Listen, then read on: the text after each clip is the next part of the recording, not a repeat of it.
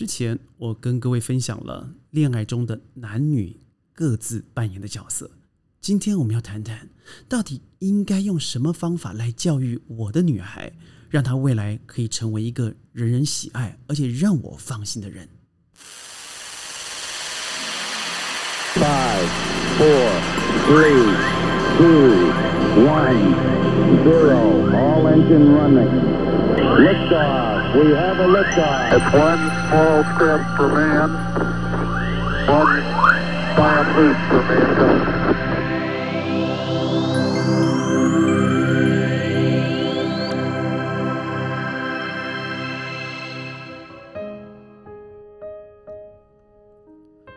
欢迎各位加入今天的小宇宙大学习的行列，我是世事与共万里天下的行天下。在这个频道里头呢，我会借由过去商业教练的心得，对前瞻教育的想法，生活智慧的见识，加上世界旅行的一些小故事，在这里每天十五分钟陪你一起学习。我刚才提到了女孩子的教育，对，事实上我们看啊，男生和女生他在教育的过程、成长的过程、抚养的差异上面，几乎是没有什么差异的，男生和女生。幼年期的时候呢，男生女生、男孩女孩，他们都需要父母无条件的爱还有安全感。青少年的时候呢，他们需要经过大量的阅读、体验、实践，经历一些成就还有成就感啊，还有失败还有挫折感，去扩展他们的视野。而他要借由父母和人生的导师里头，帮助他去寻找他的梦想，学习生活还有未来的技能。但是我觉得女孩子和男孩子有一个很本质的不同，他会面临前面提到的选择冲突。什么选择冲突呢？如果他从小获得的教养能够帮助他追求自己的梦想，接受和表达自己的感受，这是我之前说过的嘛。面临困境的时候和失败，能够依然看到自己的价值的话，他会不用附和别人所期待的他，他的快乐和幸福是不用别人去定义的。所以这样子他就有可能不会轻易的自暴自弃，他会更有 稳, 稳固的自信。还有自爱。哇，说的好像非常教条，但各位想想嘛， 我, 我说男孩女孩子之间有什么样最大的选择差异啊？事实上，第一个面临的就是青春期。现在青春期早熟化已经是普遍的现象，我相信和我们现在生活的实用用品，甚至社会期待是有关系的。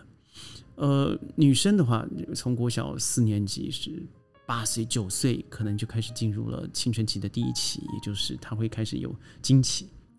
男生往往是比较晚熟的，也就是男生可能到了国小六年级之后，甚至到 国,、呃、国中、初中、初一、初二进入了青春期。对，所以女生最生理上的变化，在生理变化的过程里以后，她要面对很多不一样的体验了，譬如说她的思想，她对于异性的感受，他对于批评的容错度，他对于未来别人所期待他的样子的看法，都会因为在青春期的时候比男生提早做了改变。所以我相信女生在这个身体上的结构不一样以外，她还有一个东西，就是社会、家人、子女往往会期待女性是一个、呃、美丽、勤劳、无私、勇于自我牺牲奉献的一个角色。女性呢，会比男性负责更多的家庭事务，清洁啦、烹饪啦、教养孩子啦。所以我觉得女生在自我成长和自我价值的实现里头，会有很多很多的冲突哦。什么叫做自我成长？就是我想这样做，但是现在社会价值甚至家庭的眼光，他可能不容许让我往这方面这样做，所以这样子当然 会, 超会造成一些冲突了。所以我觉得、呃、我未来会谈一些青春期的教养，但是我今天要更想谈的是，身为父母，我认为一定要给我们教养的女孩两个最重要的课程。第一个叫做自我价值的培养 self value， 第二个是自我尊重 self esteem。这两个东西只要有的话，我相信它是他终身的支柱，一生会因此而自爱、自满，得到自尊，而且他会开启自己精彩的人生。那怎么说呢？我要强调一下，什么叫做强调自我价值？自我价值事实上就看到它的存在本身是有意义的，它的意义不见得只是成为一个太太，她的人生目标不是成为一个好的母亲，不是，而是我认为有几个方式可以在这里头让她创造她的自我价值哦。我们来听听啊，譬如说，呃，通过体育活动，这是我非常非常建议。我一直觉得我我个人很喜欢运动，但我发现会运动的女孩啊，在球场上更具有吸引力。你想想看嘛。你往操场上看过去，有多少女生真的和男生一起在运动，远远比男生的比例少，对吗？通过运动的比例和健康的饮食，培养健康有能量的体魄，而千万不是追求苗条和纤细。有时候苗条和纤细，它会反映出来的是脆弱，比较呃卑微，比较懦弱，比较容易被打败，甚至有时候感觉起来比较负面。事实上，我认为现在追求好的外表，它应该是一个好的体魄。好的体魄，体魄不见得是你有这虎背熊腰嘛。我认为你要是能跳能跳，能蹲能蹲，你必须要在给予需要能量的时候提出能量。我认为这是应该要培养的，而且是不论男女。所以我认为追求一个外表上的纤细，不如追求一个心理的强壮，还有一个健康的体魄。其次呢，我认为要淡化对外表的关注，这和我前面是讲的一样。我觉得女生的衣着啊，得体干净就好了。这我在前几期的节目里头有说到，买美丽的新衣花费，呃，还不如花费在你去体验更多的人生，譬如说旅行啦，譬如说学习啦，知识的学习，我认为这是更有价值的。但是我发现现在啊，尤其是这个网络媒体的传播速度太快了，它造成很多的孩子，您知道我们在呃在美国做了一个简单的调查，九岁到十五岁最重要的东西是什么？第一名是口红。所以我觉得它在一个资讯大量传播、娱乐界大量的渲染之下，我相信漂亮的衣装可能胜胜过心里头知识性的精装，这点我认为是可以的。第三，我认为要避免在孩子面前批评别人的外表，尤其你和他相处的时候，因为这样会引发别人呃，以外表来评断一个人的人格，而忽略了他本身的品格和成就。我认为这一点是非常肤浅的，尤其很多大人在孩子面前会比较口无遮拦，因为他认为这是自然的真我，但无形之中进入了孩子学习的潜意识，他会认为说批评别人的外表是对的，而我自己要过度在乎我的外表，才不会得到批评，这要很小心。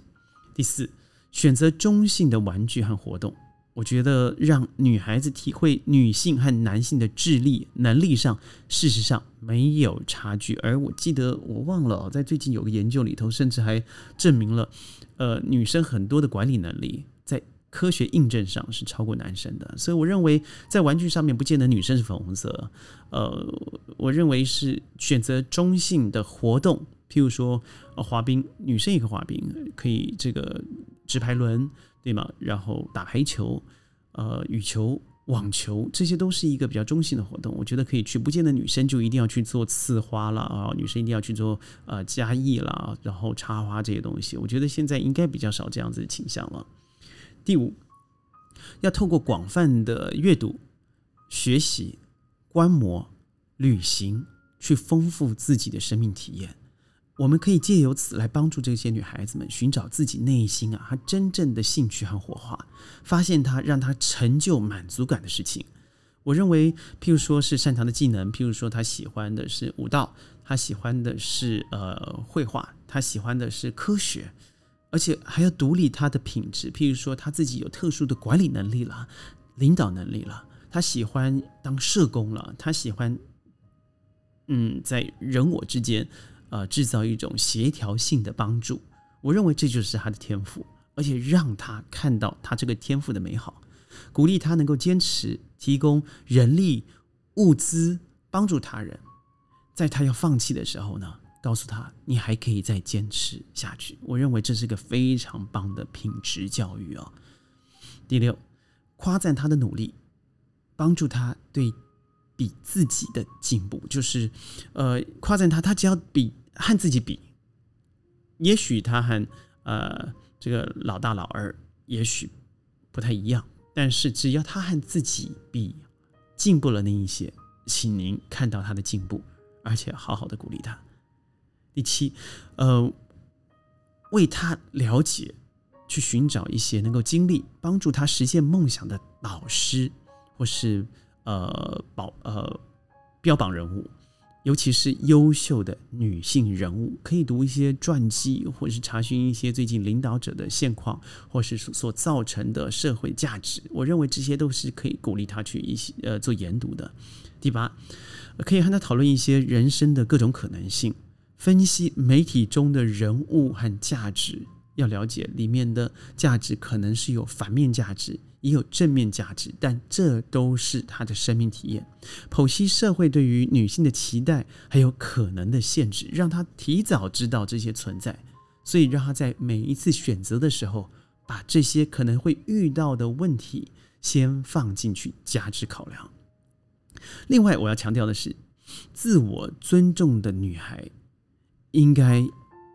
以追求自我价值作为基础，也就是你有了自我价值以后，会开始堆积起来的，叫做自我尊重。追求实现自我的价值的女孩啊，才会有更健康的自我尊重，不会过于自傲或是过于自卑，非常的两极化。呃，我所说的自我尊重，它意味的是什么呢？是我多引导孩子分析和认识自己的情绪和感受啦，接纳自己的情绪啦，呃，勇于表达自己的感受。第二，在权威，譬如说老师、父母、官方的官僚主义下，或是专家的说法之前，鼓励孩子能够礼貌的表达自己的观点和见解，而非一昧的接受。第三，关注孩子的交友，